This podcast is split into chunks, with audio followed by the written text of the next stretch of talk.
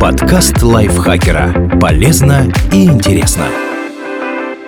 Всем привет! Вы слушаете подкаст лайфхакера. Короткие лекции о продуктивности, мотивации, отношениях, здоровье. В общем, обо всем, что делает вашу жизнь легче и проще. Меня зовут Дарья Бакина. Сегодня я расскажу вам, почему горят уши у тех, кто не верит в приметы.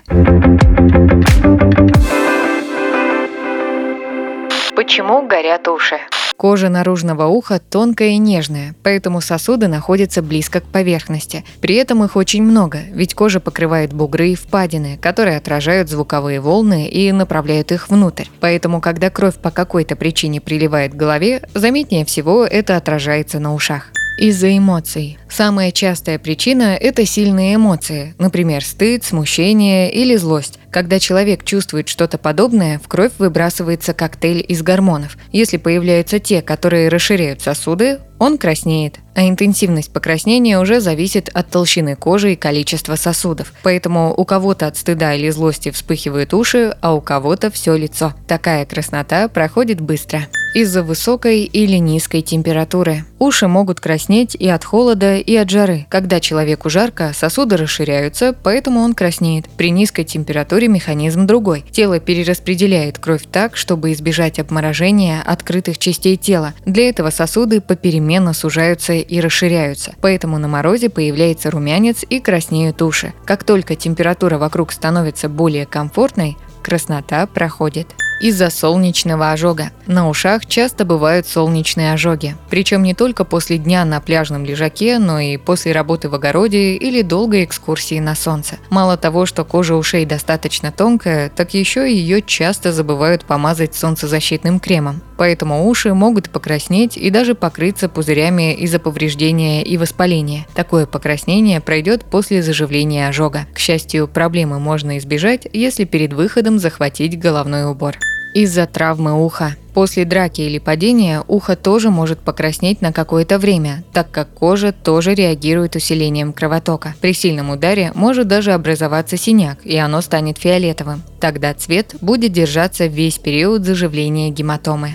Из-за инфекции уха. Ушные инфекции обычно никак не меняют вид уха. Воспалительный процесс происходит внутри. Если врач посмотрит в отоскоп, то он увидит покраснение и отечность, так как кровоток в этом месте усиливается. Но если случай тяжелый, может появиться краснота, повысится температура кожи снаружи и начать подтекать гной. Особенно внимательными надо быть к этим симптомам у детей, которые еще не могут рассказать о своем состоянии из-за синдрома красного уха. Этот синдром мало изучен. У человека без особых причин внезапно на несколько часов краснеет ухо, в нем появляется жжение. Часто страдает какое-то одно ухо, но иногда и оба. Такие приступы повторяются снова и снова. Неясно, почему они происходят, но, возможно, это связано с реакцией сосудов и мигренями. Триггером могут быть прикосновение, жевание, высокая или низкая температура воздуха, физическая нагрузка, движение шеи из-за эритромилалгии. Эритромилалгия – это очень редкое заболевание, которое обычно поражает стопы, но в исключительных случаях может проявляться и на ушах. Неизвестно, по какой причине у людей с этим заболеванием периодически резко расширяются сосуды в какой-то области. При этом человек испытывает жгучую боль и покалывание. Процесс может затрагивать одно или оба уха.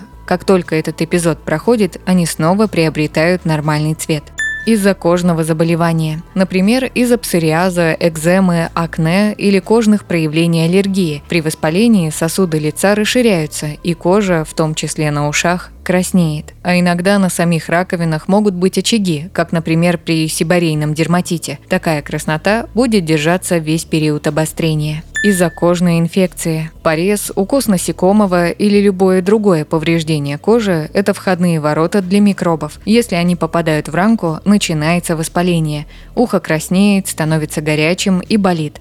Может даже появиться гнойничок, из которого будет течь сукровица и гной. Уши будут гореть, пока инфекция не пройдет. Почему горит правое или левое ухо? Потому что процесс был односторонним. Например, отит поразил только левое ухо, или под солнцем больше находилась правая сторона тела. Приметы тут ни при чем, так что не связывайте ощущения с днем недели или временем суток. Это просто суеверия, которые не подкреплены никакими научными доказательствами. Что делать, если горят уши? Если уши горят периодически, например, когда вы злитесь или чувствуете стыд, то ничего делать не нужно.